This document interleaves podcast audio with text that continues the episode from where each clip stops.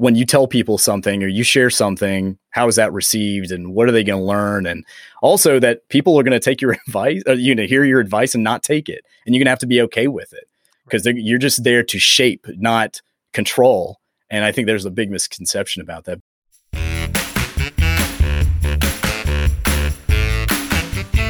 Welcome to the. no, no, no, I can't do that. Let's try another one. Uh, how about this?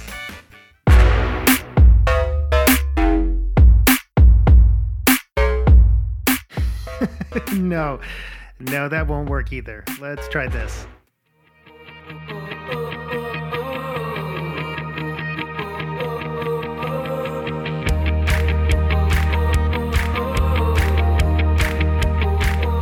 Yeah, I can get on board with that. Let's roll with it. Welcome to the Begin the Begin podcast. My name is Jeff Hilimire, and I'm on a mission to find out what makes people tick.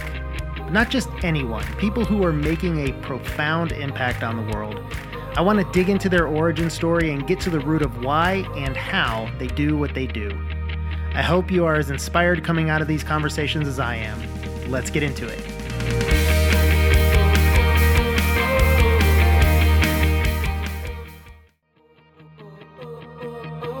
Ever wonder what makes an entrepreneur tick? Well, on this episode, I get to know my friend Anand Thaker a lot better.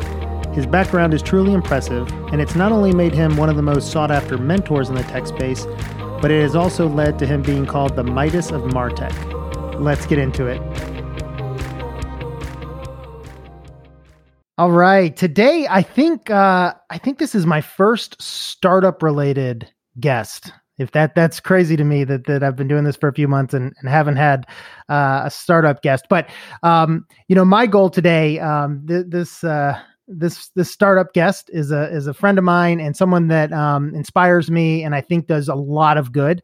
Um, and so, you know, part of my mission with this podcast is to dig deep into someone's psyche, someone's ethos, and see if I can uh, pick apart how they how they got to where they are in terms of wanting to make the world a better place.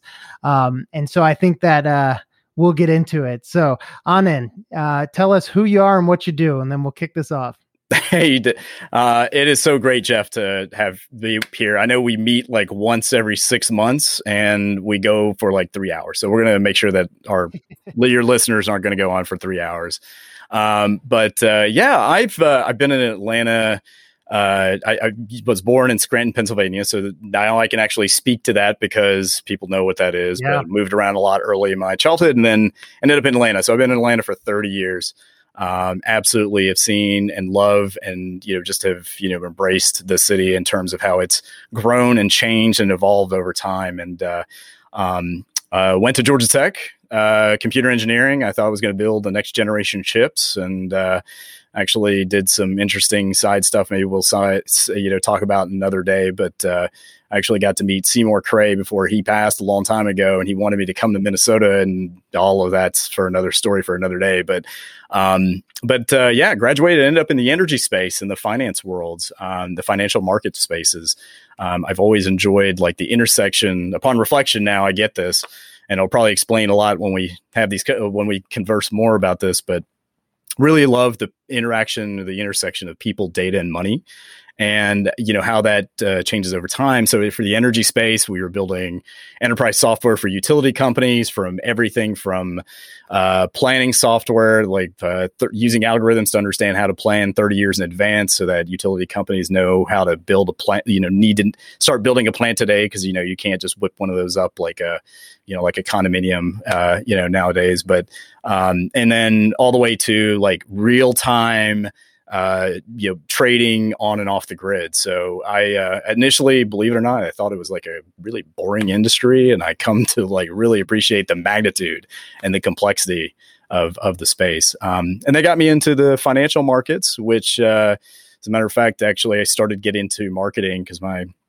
old mentor he uh, he actually got me out of my shell. So I was doing a lot of software development at the time, and then started to inch my way into uh, the the arena of marketing and marketing technology at the time, but it was early days of the internet. We're talking about uh, you know like uh, mid two like early 2000s right yeah. so um, certainly before the boom uh, before the last like financial bust or the startup bust or the dot-com bust but uh, after the first one and before the second one i guess we're talking about it um, and yeah ended up uh, he was like look i know you want to go into this marketing space but uh, come come with me i know you have that entrepreneurial bug and let we'll definitely uh, you know, I've got a company we've got to go turn around, and I'm responsible for the growth and the you know and the marketing side of it. And why don't you come help me out? And so we did that, and uh, it was uh, it was a, a, great place to you know kind of get more exposure in in that capacity. But um, uh, and I'll, I'll, I'll go through I guess the, the the startup trajectory later. But then um, yeah, we we exited to uh, the New York Stock Exchange, and which I love the fact that it's back in Atlanta again. Yeah. Uh, and so it, it's followed me back. But uh, I, I, unfortunately don't know anybody uh, there at the time. Uh, but yeah, then I really wanted to get in the marketing tech space. So I interviewed with anybody and everybody that I could. Um, from uh, the, the Marketos, the Salesforces, Exact Target, uh, you know, like HubSpot, like I mean, Eloqua. I mean, and there was lots of different places. And then Silverpop. Um, actually, I ended up back at Silverpop because there was a part of me that wanted to go back to Atlanta, but after my first choice didn't work out, and the other ones I really didn't want to go for uh, because I was, believe it or not, looking for a person to learn from who had that entrepreneurial back background, regardless whether I was going to be a startup or not. And uh, I think uh, I think you know Scott Voigt, right? So he uh, FullStory, Mister FullStory, right now, but he uh, I, as a matter of fact i was in birmingham at the time so he brought me back to atlanta and uh, got a chance to work with him for a while and uh, part of his charter was to have a lot of us uh, use the you know help kind of turn around the operations of how we did marketing so marketing operations was the first stint of what that meant or was a label of the things that i was doing which is really the intersection of technology and uh, and marketing at the time mm-hmm. and um, so I had the, I've just had this incredible experience in Salesforce and how to use it and worked with very complex B2B sales organizations. I mean, you know, in the energy space, I mean, it was all about relationships. So trying to figure out how marketing fit into that was a, was a very useful asset. And, uh, and yeah, spending time with Scott was incredible. So if you know Scott Voigt, man, that guy, he was a, he's an incredible individual. He's really smart. And I love how, if you have someone on as a guest, he is the guy for the startup arena. I mean, to me, he's one of the handful of people that exemplify who how Atlanta should uh, you know follow in terms of how to run a startup. So um, you know because he's done it before, that was his background, and so we had a we had a good time there. Then I left um, and then ended up uh, doing a few businesses, some consulting, some product. Um, my last uh, engagement was, uh, or last uh, exit was actually a success. It was one of the biggest ones in the uh, in the in the uh, I guess in my trajectory of startups that I've done or ventures that I've gotten into. Um, and we were building. It was in Intellify, so I still carry the brand around, and that's a story for another day. But um, basically, we were talking about ba- uh, McKinsey, Bain, con- uh, Boston Consulting Group in a box for go to market uh, decisions that need to be made by executives. So they would implement this solution and they could make decisions every three months or every quarter, which is typically the cadence of a company uh, in terms of what strategic options they have in front of them and how to evaluate them and then make some decisions on that versus taking nine to 12 months where uh, you would engage somebody and it, it would take you that you know particular amount of time so and then leading up to now it's you know i actually it seems to me most of what you do is mentor um, advise startups startup founders. Um, maybe you're investing in these i'm not sure but tell me what you're up to now. Yeah yeah I, there's all these collective like strafes uh, beyond that. So um, you know back to the what I love about just following and understanding behavior of people in an ecosystem, the best way, you know, the utility space was certainly a, a, start of that, but that was really about usage and behavior patterns of how people use this stuff. But when it got into the financial markets, I've been trading since I was 14.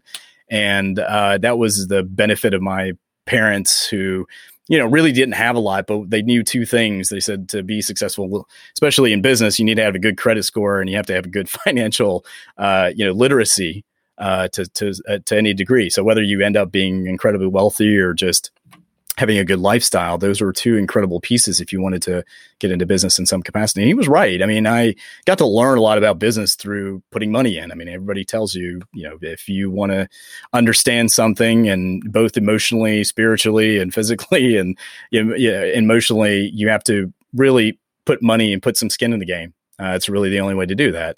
Um, so that's always stuck with me. As a matter of fact, uh, you know, I share with this with you my third m- close mentor in the past in as many years. So I've had three mentors pass in the last three years, uh, one every year, and uh, one was the last couple of weeks ago, and he was the one that called me the Midas of Martech because uh, we did do a lot of investing. So I do some investing personally. Mostly, it's in the public side of things. I've been navigating that into the private sector, but a lot of people um, yeah, I take the Warren Buffett philosophy as understanding a particular space and just knowing it incredibly well. And I love the marketing technology space and you know the the deviations from it, which is sales enablement or you know customer experiences and whatnot. But um, but yeah, I just understood what was going on, how the ch- it helped me understand the landscape of the future of business, especially regarding digital and customer engagement. And I was navigating. I was fortunate enough to have people around me who recognize that. Uh, he's onto something and started putting money in. And uh, we've been you know collectively doing that ever since. And you know they've got friends and other people who become lps and other venture capital firms. And so i uh, you know i i don't um, every time we my wife and i hit a milestone we typically give it almost all away just because we're or like you just feel hungry you just understand and we're very fortunate and like I said blessed to, that you know so many good things are coming our way. But um but it's nice to be surrounded with other folks who respect what you're trying to do. Mm-hmm. um and and that's from the investment standpoint. We can go down that path another day. But um but the mentoring has been a really powerful cornerstone in my life. Um it's i i'm rough around the edges i still am and, you know, it's a matter of fact, when I was telling Scott and he wanted me to come on as, you know, leading marketing operations, I'm like, Scott, man, I'm, I'm still figuring things out. And he's like, how is that possible? Like you're being way too humble. I'm like, no, because the thing is, is that there's so much to learn uh, and so much to understand and having people around you have different perspectives not necessarily just diversity in the classic sense but or the sense that we all know but i mean just different backgrounds mm-hmm. uh, some people who know you personally some people who know you professionally some people who can who don't know you that well but are acquaintances they can see things you can't um, and i saw that as uh, you know especially as atlanta's ecosystem started to grow from a startup perspective, we had lots of mis lots of people had lots of misconceptions, and this goes everywhere. But certainly in Atlanta, we had a lot of misconceptions about what is a startup founder, what does success look like, what do we need to you know do in terms of doing that. And unfortunately, I was very lucky to be in the Martech space and knew David Cummings from early days. As you know, we both have uh, a common common friend in that capacity, and certainly a common uh, partner mm-hmm. in many ways, and there was Atlanta Tech Village, which is you know the fourth largest tech hub in the world, and it's a great ecosystem. Uh, the, it's uh, that, and that community, I felt like it just needed a recharge. And if I was going to experiment on what mentorship needed to look like, that would be a good place to to kind of launch that. Um, so while I did things personally, I felt like there needed to be a way to enable others or empower others to really start to recognize and define what is mentorship, what is being a mentor and what is it to have mentors and why that's important. Because mm-hmm. even early on, having one means you learn how to develop relationships with people who can help you above and beyond you know what you're capable of so for those who understand that early on when you're starting to do the 50 million dollar raise or you're doing the billion dollar exit guess what you're going to have to learn how to deal with board members investors you know advisors i mean they're going to come at you whether you ha- like them or not and it's important to understand how to harness those relationships. And that's why it's always been important to me because I would not be anywhere close to where I am uh, without, uh, you know, the certainly the mentors that I've had, uh, who who I uh, you know come to appreciate and dearly love and sorely miss um, as they've uh, helped me throughout my career and helped me help others in in many different ways. You know, um, what's interesting is um, one of my uh, most important and earliest mentors was Bill Nussey. Oh yeah, Bill. So Silverpop. so uh, it's interesting that that that uh, you were at Silverpop for for a little bit. Um, but let me ask you this, because you're um you, you look like maybe you're 30, but uh, you're how old are you? 44. Or wait, okay. no, 43. See, it's already going. oh, 43. I'm 44. I was gonna say we're we're tied. Um, but you, it doesn't sound like you're done having mentors. Never. Yeah, Never. T- I, I, I think I think I feel like I feel like the more and I, this might sound cliche, but like the more you know, the less you actually. I mean, like the more explore and the more you've experienced, the less you seem to know. Like I, it's just this inverse thing. But if you're yeah, you, you, as you as I like every time I go like I love and this is one of those growth traits maybe we'll get into, but I love colliding worlds. That means finding two different things and then bringing something unique that comes to fruition, whether it's a business, whether it's a mindset, whether it's an investment strategy, whether it's bringing other. So those mentors give you that perspective, um, and actually being a mentor is almost like you're learning mm. as well. So um, I wrote this post and I was thinking through what are the benefits of being a mentor besides just having a badge. Uh, but I think part of mentorship or being mentored is having mentees uh, as as a part of that, and uh, there, there's lots of lessons to be had about. Now you get to work with, say, a handful of people, and they go and explore different areas that you haven't seen before, and you get to understand what you when you tell people something or you share something how is that received and what are they going to learn? And also that people are going to take your advice or, you know hear your advice and not take it and you're going to have to be okay with it because you're just there to shape not control and i think there's a big misconception about that. But you're right jeff i i, I will never i'm actually a little rudderless because now i have very i actually have no major mentors that i once had um, and i'm for the first time in my life uh, very unsure what to do. Uh, I just went through helping, uh, you know, a number about 200, nearly 200 family members. I became the godfather of families. I helped like seven different companies over the last 10 months through crisis management. And, uh, you know, then there was the whole post acquisition matters and making sure my team was, you know, in great shape, which, you know, they were, they were running the show well before me. I was just a appendage, uh, by that time, which is fantastic. And I'm very proud of it. But, uh, but yeah, I, I, I, I find that I'm in search of mentors because it always gives you a sense of purpose and it always gives you a, a sense of clarity about why do you need to you know why are you doing what you're doing? And are you truly sure that this is going to be very fulfilling to for you? Um, or there may be things that you haven't really seen before and maybe it's time for something different. But um, yeah it's uh, what what do i look for in a mentor is uh, you know that that changes over time. But sure. what what about you, Jeff? I mean, I know you've got mentors, and you you certainly uh, serve as a mentor to a lot of people as well. And uh, what what have you found has been either rewarding or insightful in in some of that? Yeah, I, you know, it's interesting is because uh, I agree with you in terms of like um, I'm nowhere done having mentors or, or people that can help. Um, but I think it's changed the type of you know mentorship and nourishment that i need is a little different than it used to be. It's a little less x's and o's and a little little more bigger picture um, you know helping through a major problem or crisis. I think that's that's where i find myself seeking um, others. But you know the, the thing that i've focused on a little bit more from a men from being a mentor uh, standpoint is um, i think in terms of uh, access um, you know, I, I also uh, was in the Tech Village and and love that place and love um, what David created and, and the team there. They're fantastic. Um, I do I do think, and actually, there's programs there now that are addressing some of this. But I do think there's, you know, um, a lack of diversity in the um, in in not only the mentors, but the people being, um, you know, given the advice and and taken on. And so I, you know, I think there's something there that I'd love to to see fixed or see see changed over time. I just think access, you know, is important. And then at the same time, um, I've spent more of my time over the last say five or six years um, mentoring nonprofit leaders who are really running a startup, um, a very lean startup, um, but uh, you know they don't necessarily have access either to great mentors, and um, they don't always even know to ask and so that's something right. that I'm focusing more on, you know?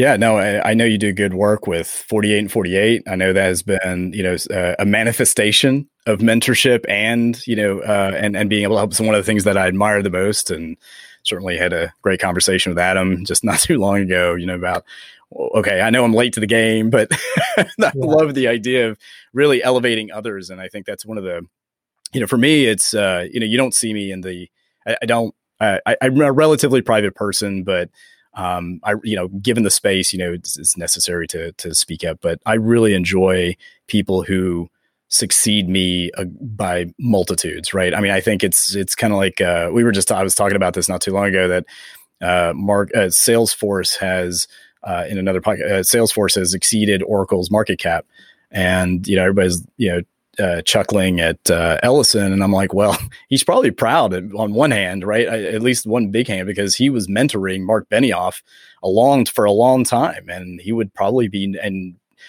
I mean, even to ha- have your mentee uh, supersede yeah. you is is a phenomenal, um, you know, success uh, if a nonprofit just explodes because you were able to set them, you know, uh, right, right. I mean, Bill. Speaking of Bill, right? I mean, he had been a, a semi-distant mentor of mine from a while. I mean, his book is right here on the shelf, and uh-huh. he was when I went to go talk to him, he thought I was flattering him that I had his book. And he was, I was like, no, no, no. I bought this book a long time ago because it was this and Seth Godin's book. And I'm like, look, here you go. Um, and, uh, in that same conversation, we were talking about mentoring and, you know, enabling and empowering. And he mentioned charity water, right? So that's another, you know, yeah, while it's not direct mentorship, it certainly is mm-hmm. a, a, concept of elevating others so that they can proceed and progress uh, on their own and with a great deal of confidence. And I think that's a, that's a very powerful legacy to leave, whether you're trying to aim for a legacy or not. Yeah, no, the and the book on charity water, um, thirst I think is what it's called. Uh-huh. Fantastic book. Um, and I've listened to it. Um, he reads it, and it's it's fantastic.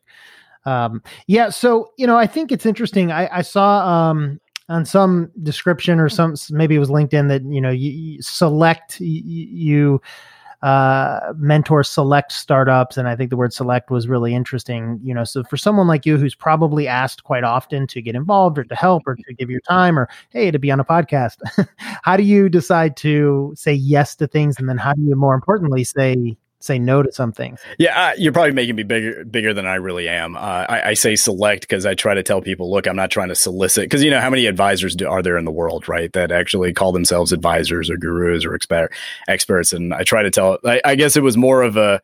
Um, you know temper your ask because i'm not really interested in making money or you know just getting business as an advisor it's more of you know, if the relationship works out and we happen to run into each other, and literally the last 10 months has been working with these companies trying to save them, get through crisis mode. But many of those people were people that uh, were actually mentors of mine or helped me or advised me early on. And they're like, hey, you know how to do this type of uh, effort in terms of uh, repositioning for growth. Help us figure out how you did, you know, w- when we did this together, how do you do this in today's age? And it was in. You know, it was interesting to see that.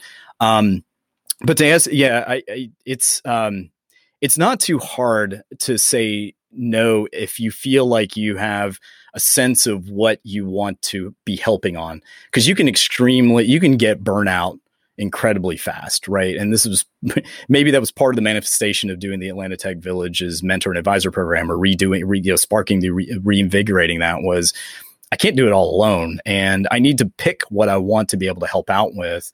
And in my mind, come up with a profile of people or peoples that I would want to be able to support. Um, and money is not the top of mind, right? And and so then if you carve that piece out, then you really think about what what kind of mission you want to accomplish. So there's people that can't afford me, and I'm happy to help them. Right? Uh, they just have something very genuine, or there's some spark that you can think about or see. You know, I think you guys when you were doing a, I think one of the previous sessions with Spunlogic and the the crew and the Gauge Spunlogic crew, right?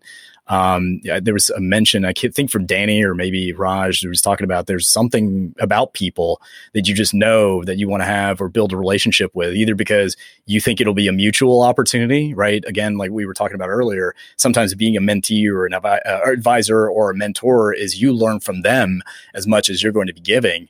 It's a trade not just a one way conversation. So um, uh, aside from that, I mean, if it's a complete stranger, that's that's a little challenging uh, for me. I, I, mean, believe it or not, I mean, I'm an introvert, so being around other people is it's not that I don't like being around people. I love it. I absolutely love it. But my time to recharge is with me yeah. and, you know, maybe family and close friends, right? It's it's not like going and throwing a party and, you know, going to hang out with a bunch of people is where where I re-energize. Although I do have a lot of fun in that capacity. So same goes for mentoring as well. I mean, I try to I burned myself out doing this in the past and I had to really hone in and focus. And the hardest thing, like anything else, especially in the startup or business world, is saying no all the time.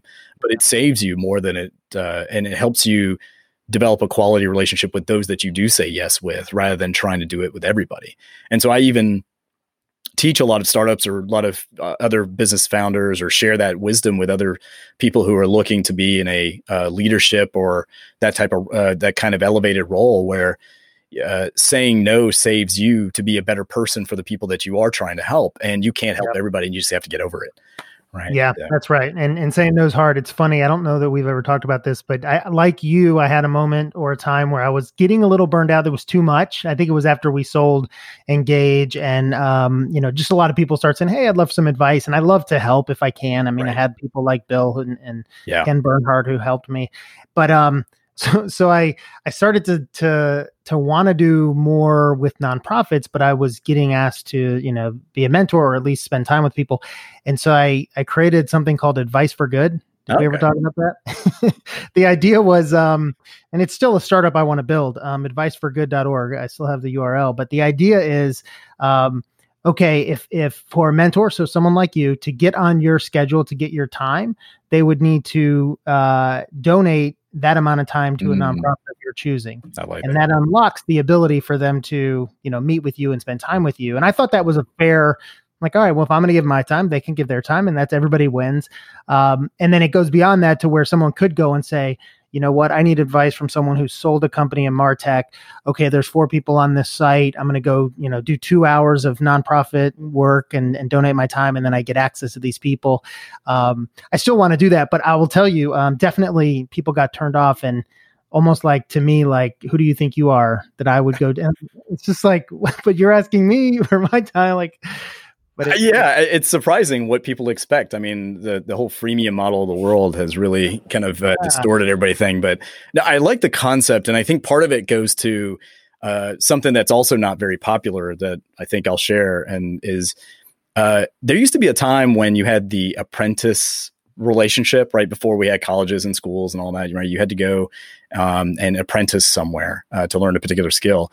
Well, the best ones you actually had to earn being an apprentice to someone right? I mean, mm-hmm. you had to prove something, you had to do something, you had to whatever, right? And we're not going to ask people to go on some, you know, adventure and slay a dragon or something, or you know, I mean, we're not going to ask in any of that kind of thing. But yeah, I mean, we're we're talking about you. If you're serious about getting something something from somebody in terms of help or advice, you know, what are you doing to help either their cause, something they care about, even just a genuine relationship. Like people don't really have a good feeling for understanding about how to even ask or approach someone about that and that could be you know lesson number one is you know um, and and and also understanding and respecting you know the answer of no just because someone's popular and is always in the news all the time doesn't mean that they're necessarily the best mentors and the people who are hidden and may have like a handful of failures but some successes might become the best ones um, and so there's a lot of people to to have as a mentor, but I think there's a lot of misconception about you know the fact that um, I should walk up to a you know someone I want to mentor me and they're going to do it. Um, but uh, and that's part of the reason I think going back to what we were talking about earlier. If you become a mentee, I mean mentor yourself, and teaching other people, whether it's it, about something you may know, whether it's just simple math or, you know, it could be even just helping them like understand how to, you know, set up a lemonade stand just as a, you know, very uh, uh, over dramatic answer. Answer. I mean, it's it's something where you'll empathize with mentors and understand how to develop those relationships more carefully and and and cautiously. Yeah, no, I think that's exactly right. You know, when you teach, you learn more, and um, so so. What's the youngest you would you would suggest somebody or what how much experience would you want someone to have before you would say to a younger person go be a mentor for a little bit and, and you'll start to grow from that as early as you can. I mean, it doesn't matter what you're mentoring about, right? I mean, I, uh, I mean, my son loves Minecraft, and um, and honestly, as much as I'm a 40 year old gamer, I didn't get Minecraft in terms of like the actual gameplay. I understood like the amazingness of its community and its simplicity and how it, you know, from a business and like whole people, data, money standpoint, it was incredible. But and you know, yay for Microsoft for picking them up, but. Um, but uh, he goes and you know, I, I encourage him to try to teach some of his friends how to play. And watching him actually explain some of this and then seeing and hearing feedback about well i don't understand this or can you tell me about this? or i don't i'm not clear about that or you know or or see you know watch him as he reacts to how other people are trying to do things and failing right? How do you react to that do you jump in and say no no i'm just going to go ahead and do it for you or you're doing it all wrong and you're screaming at somebody or are you just being patient and saying okay well let me try something else right? And and as someone who might be a mentor to that person, so let's say me being a parent, right, to my son, how do you how do you explain how do you help them be a better mentor? So as early as possible, certainly. Um, in terms of maybe let's say let's put some context to something relevant, right? Let's say being a startup founder or a startup person, um, there are people in the Atlanta community who haven't been overly successful. Uh, and they feel like they have nothing to contribute because they haven't actually had a success. And I'm like, that's not true right? You just have being able to have a great deal of empathy and understanding for somebody. And I know that's a very, again, a watered down word nowadays, but it's true. I mean, having that emotional quotient is incredibly important, no matter whether you, whatever your actions you have. Go ahead. What, yeah. What about the opposite of that? So, so someone who is giving a lot of advice, but hasn't necessarily had the, the actual, you know, win, the success, yeah. but they were running a startup for quite some time. Where, where do you, where do you draw that line? Oh, it's a tough one, right? Um, I, I, one of those things is, um, I guess if I was a third party observer, and this is what happened when I was at Atlanta Tech Village, and why it inspired me to be like, okay, we need to redefine this, right? And and this is, goes everywhere, right? This is not just in Atlanta. It's not. I mean, it's it's happened historically in the Bay Area, in the Northeast. Um, I spent a lot of time in Boston and uh, Toronto, and uh, you know other areas. The um, the the notion of being able to share your story is being able to understand where your limits are and then saying okay well i'm done. Like and if you hear somebody and you overhear somebody giving advice about everything then you know that they can't possibly be doing the right thing for this yeah, individual right? I mean you can't possibly know everything but there are certain things about either failure or stagnation that you can certainly speak to mm-hmm. right? Um, but yeah the humility and empathy is not something that uh, should be underestimated uh, whether you're a success or not. Um, totally agree with yeah. that. Yeah. So let me ask you this: Are there any, you know, as you as you've mentored and helped, I'm, I'm, you know, across various industries and different size companies and and different type of people, are there some core sort of pat like nuggets of wisdom and advice you seem to always find yourself giving, um, and it doesn't really matter what someone's doing; these are like principles you should just really embody. I should write this down one day. Oh, geez. Yeah, I know. Um, the, um, I think one of the, I, am to, I'm going to roll with this. So you'll just have yeah. to bear with me. But, you know, one of the things is, um, as you're, uh, in terms of advice that I'm usually giving, it's uh, it revolves around uh, lots of times just spending time going to learn the topic before you go and ask. Right. I mean, I, nine times out of ten, I'm talking to somebody and they're like, "Oh, okay." So then my next question would be about this particular topic, let's say fundraising, for example. Uh, well, what have you read about it? Well, I haven't really read much about it, or I read a blog post out of it. That's why I'm asking you about it well, that blog post was maybe a thousand words. I guarantee you there's lots of books and resources and everything. Um, so if I'm having a meaningful dialogue with somebody or, you know, or, or someone else who I know that's trying to be a mentor, if they're having a meaningful dialogue that gets into some of the nitty gritty details, then that's a good sign, right? You may pull yourself out of, you may pull the conversation out of the weeds, but at least you understand that they've spent time earning the conversation, as I would call it, right? Um, another thing that comes up that's pretty common is I do encourage everyone who wants to seek advice and do so on a regular basis to demonstrate that they are giving advice to other people as well. So, you know, if you want to be mentored or advised, whether you're retaining me or not, uh, that you should be going to do that. Right. And mm-hmm. I think, again, our relationship gets a lot better when they go and do that. Um, and we can even talk about how your mentoring is going as part of or advising is going as a result of that. Um, you know, with a lot of thought leaders who get advice of mine, uh, so people who are very uh, in an evangelical capacity, or in one of those, one of the common things I re- try to re- you know explain to them is don't forget the people that got you there. Um, you know, they may not all be people who are uh, equivalently visible leaders in the arena. Um, and sometimes the best advice will come from someone who is better as of an observer and a study of the space or study of people uh, versus the one that are engaging in, and uh, interacting with it. So um, there's a there's sort of a Heisenberg principle thing where if you're interfering with a space, then it's hard for you to see how well you're doing or what other people could be doing in that capacity. Um, and I guess the last one that comes up a lot has been uh, around the the idea of defining success. Um, a lot of people um, and this happens in Atlanta, uh, probably a little more than it does, um, say, in the other spaces, especially in the startup or business arenas. You know, we we read the news and we read about these successes, about certain things, and um, you know, understanding what your success needs to be, and really being able to be stay focused on that. So, first of all, is that the right success metric or right success or milestone that you want to achieve? And then talking about, you know, how are you staying focused on it is uh, is another thing. Um, I uh, I guess one more thing too is I I do end up telling people about things that I don't do myself. And um, I'm very, very clear about it. So, for as an example, like uh, like Jeff, you're an incredibly good at disciplined writing. You know, dis, you know, a great discipline of just sharing constantly, getting the word out, right? And there's a practice tan, there's a benefit for you. Like I don't do that. And I tell people it's like you want to be visible, you want to be know somebody, you want to find a job, you need to go do this. And mm-hmm. I've only had two people call me out about it, which actually everybody should be calling me out about it. right. so uh but it's um yeah. But yeah, one of the the the other thing has been um just which actually it does uh, it, it's another thing that everyone should be doing that I do encourage everyone to do is is always constantly write or engage in some capacity in the industry that you're in, um, or, or, the issue or the uh, thing that you're involved in, because sharing your thoughts, regardless whether you think that they're good or not, and getting feedback is important.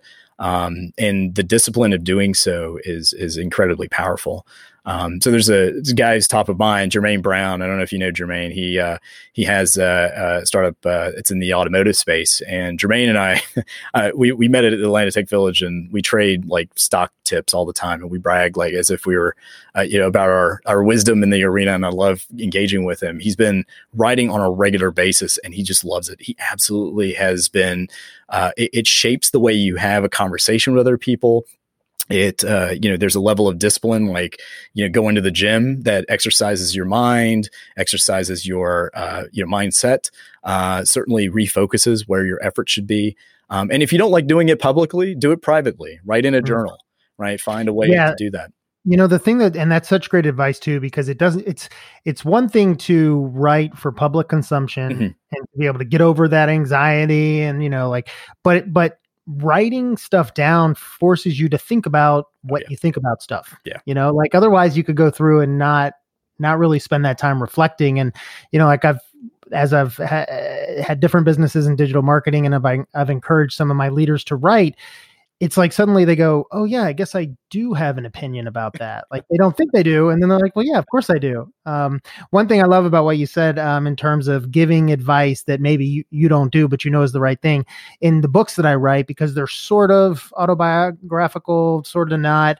Um, I've had people say, "Hey, can you tell me more about how to do?" And they mention a thing that the leader in the book does, and I'm like. Mm that's actually not something I do well at all. I, that, that's something I know you should be doing. it doesn't mean that I'm good at that thing, you know. So I think that goes back to that humility. Yeah. Um, you know, yeah. being able to. But I think you're actually, you know, uh, I'm going to link. We're not going to be able to get to it today, but um, I'm going to link to the growth traits. Um, uh, infographic article that you've put up on LinkedIn. Um, there's some amazing stuff in there. So you know producing content you're very good at you you just maybe don't do it quite as much as as uh, others but um, the stuff you do put out is is really good. Oh, I appreciate that. Yeah, I've uh, and by the way, Jeff, I've read the first book, and I know I'm getting to the second one, and uh, I, I, promise I won't wait for the trilogy, and neither should anybody else. Like, don't wait for the trilogy to come out. You know, this isn't like Lord of the Rings. You'll just, uh, you know, or the Ender's Game series, right? Which uh, Jeff, we got to go back and talk about Dragon Army and where that manifests itself because one of the first science fiction books came from there. So when I heard about your company, I was like, oh my god, this is awesome. It, yeah, we'll, we'll definitely do that. Um, all right, let me let me um, let me ask you sort of this as sort of a, a final uh, point of conversation. Um, talk to me about uh, how you do what you do from a productivity standpoint. Are there tools and tips and tricks? Are you a morning person? Are you inbox zero? What's your to do system? Like, how do you manage? Because you, as much as anybody that I that I know, are juggling lots of things, right? You're juggling a lot of things. So, what's your what's your system your your internal os if you will? Oh my god this is uh like right now it's chaos i will tell you. It uh, to be honest it is in a chaos mode and it's not because of covid it's just been the situation of one roller coaster after another that i've been hopping on. Um so in my chaotic situation uh, I try to write down something uh, like I, I spend two times at least writing uh, if we're talking about some level of writing, once in the morning and once in the evening. And usually the one in the morning is to get me set up for the day. And certainly, I, you know, it's, uh, and if I do get any writing done, I try to start from there. And it inspires a lot, whether it's, helps me decide what I should focus on that day, what's important to me, what I could shuffle for tomorrow. So even if I'm writing publicly or privately in the morning, uh, and not just a to-do list, but or in addition to a to-do list, um, you know, I'm looking at something along those lines. So say, yeah, where where are you writing that? Oh yeah, tools wise, um, yeah, it's something simple. I mean, I just I put it in, uh, it, I put it in a small like notepad like thing on my laptop and it just stays in front of me uh, all the time not the physical laptop but i mean not the physical sticky note because that stuff flies all over the place in my uh, as i'm moving around but uh, there's something that's always in my face and uh, and uh, it also includes uh, what's the name of it there's a timer I, i've got a new pc but i also have a timer when i try to um, spend time doing that and i usually do it for about mm-hmm. 15 20 minutes in the morning so that's interesting yeah. though the the idea that you um, you use a digital notebook type thing on your mm. on your laptop, but yet it stays on the desktop, I guess, or in a, in a way that you see it. Because I always find that's the problem. Whenever I move from analog note taking or analog um, to dos uh, to digital, they're the digital ones are so easy just to not see. That's right. See them anymore. you know, it's weird thing. So you found a way to do. Yeah, I wrote some little script, uh, you know, Windows script tool, or if I, uh, maybe I'm uh, and so and uh, it uh, which I need to reset up again, and it's probably part of the reason I'm in chaos mode. But um, what it does is it uh, it pops up every so often. So you know, and people have asked me like, isn't that distracting? I'm like, yeah. So is email, social media, like email. Yeah, I mean, everything under the sun is distracting. At least this one you know resets my focus and uh, you know gets me get, gets me on track. So, um, gotcha. but yeah, and then in the evening it's a journal. Your traditional okay. get offline, write in a journal.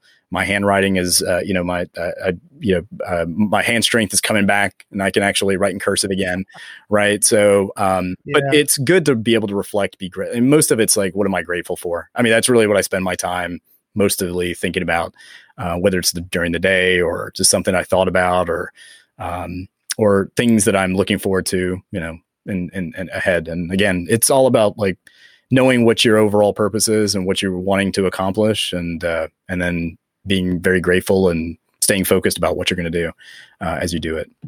Man, I'm I'm very impressed that you um, that you that you journal that way. I, every single time I've tried, I do it for like two days, and then I forget for like four days, and I'm like, oh man, I was going to try to journal every day, and I just, I just can't. I can't keep that, even though I write a lot. A, I, I did the same thing. It's a habit that you just that you just end up having to uh, you know set aside time to do. Like, um, you know, I, uh, I I can operate in very stressful situations for long periods of time, but that's because I spend I make sure I carve out time to go work out or you know meditate or something along those lines. Otherwise you know, you just lose it. In the last 10 months, I mean, that's what happened. I lost it, lost track of it. And same, so same thing with journaling and, you know, making sure that that's the case. I've been doing it for, I have a stack of books that is about 15, 16 years now uh, of, of journals that, you know, I've just been doodling and you don't have to, you know, I mean, you don't have to write a lot. I mean, it could be a sentence, but you spent the time thinking about it, and you have to make sure you carve out the time to think about it. Um, yeah, whether it's, it's whether you write a lot or not. It's more about the the writing of it, not the later reading through it, right? Yeah, the, yeah. The getting it down to your point, being you know thoughtful thing. It's almost meditative. It is. It is. And and there is a uh, there's a book called A War of Art. I don't know if you've heard of it or not, but yeah, I, I picked it up at one point. yeah, it was part of the alt MBA program I went through with Seth, the Seth Godin's early program, and it was one of the books I read. And creativity is difficult for me, right? This is why I envy what you guys do over at Dragon Army, but um, you know, melding both the the technical and the the creative and uh, and you know, for me, like sitting down and writing has been a challenge, right? And that's one of the things. But when I do it, it's because I one part in there tells you you should just sit down at a place without any distraction and have a blank piece of paper, and that's it, right? Or or or like something on you know, let's say uh, your computer and uh, like I use Hemingway app, right? And so there's a mode where it just expands to your entire screen and blocks everything, right? So just sit there and noodle at it and you will eventually start to at least formulate and get some progress and that's how you defeat writer's block. And you know writer's block gets defeated just mm-hmm. like you know dealing with any kind of older memory loss. You know uh, you just have to keep exercising it and then you get better and better and better at it. And that's part of the reason why that's so important. In today's age writing and sharing is is crucial no matter whether you do it professionally or not um, so starting off personally, as you mentioned right earlier, that uh, it's even if you could do it personally, start off there. That'll at least give you the soft skills to start doing it professionally, and uh, that gets you far. It really does. Yeah. yeah, that is that is great advice for us to end on because I think it applies to anyone that may be listening. I mean, whether you are starting a company or you're a new parent or starting college. I mean, honestly, that's that's pretty. Uh, universal advice. Well, Anand, I just can't thank you enough for being a part of this uh, podcast and and us chatting about mentorship, which is, I think, you know, you're at the top of the list of people I think of who are true mentors. Um, and it's such an important part of our community and our society. And so um, I just thank you so much. Keep doing what you're doing. And I'll have you back on. We'll, we'll dive into probably 10 other topics that we could have uh, just on this podcast. But I really appreciate you. Yeah. Thanks. Thanks for having me on, Jeff. And I'm glad you're doing this. And, uh, you know, I, I love reading the blog. Everyone should subscribe if you haven't already. And I, I promise Jeff's not paying me. The guy is incredibly wise. Um, and it's uh, very interesting to always read your perspectives, and I learn a lot. So thank you for all of you doing for the community at large, and uh, and this as well. So I look forward to hearing all your guests that you have on. I appreciate that, man. Thanks a bunch.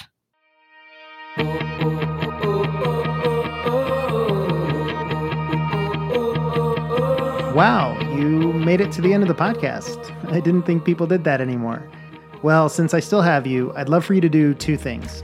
First, subscribe to this podcast on whatever platform you're listening on. That way, you'll be alerted as soon as I post my next one. And second, I'd love for you to subscribe to my email newsletter. I send out an email every week or two, and it's really where I share my more personal thoughts and ideas. Plus, I give stuff away sometimes. You can find the sign up at my blog, jeffhilimire.com, and I really do appreciate you listening.